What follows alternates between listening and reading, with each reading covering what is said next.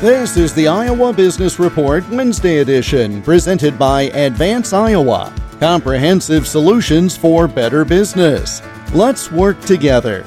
More at advanceiowa.com and search for Advance Iowa on LinkedIn and Facebook. There are more jobs available than there are suitable workers to fill them. That's not new, but something that is taking on greater importance in this post pandemic environment. Amanda Zorni is an account executive with the Palmer Group office in Cedar Rapids. Candidates know that they have a little bit of control, which is good, right? Like they're really empowered, but they go in with expectations a lot of companies are not actually positioned to give them everything they want. Budgets are budgets. You know, there, there are some constraints that, that are making it sometimes difficult to make all of that align. You know, we're finding that there's enough available jobs that candidates can hold out for those opportunities that are going to align. Salary working fully from home is a big one. That's probably the number one thing that we hear candidates saying they're, they're looking for.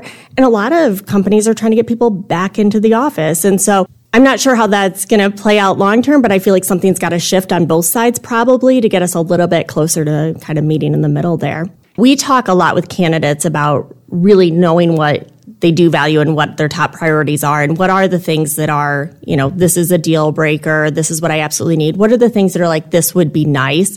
And what are the things that probably don't matter as much? Hear more about employment recruitment by listening to the podcast of the most recent Iowa Business Report Weekend Edition. Go to the radio program section of totallyiowa.com. The Iowa Business Report is presented by Advance Iowa, educating, guiding, advising, and coaching Iowa businesses. I'm Jeff Stein for the Iowa Business Report.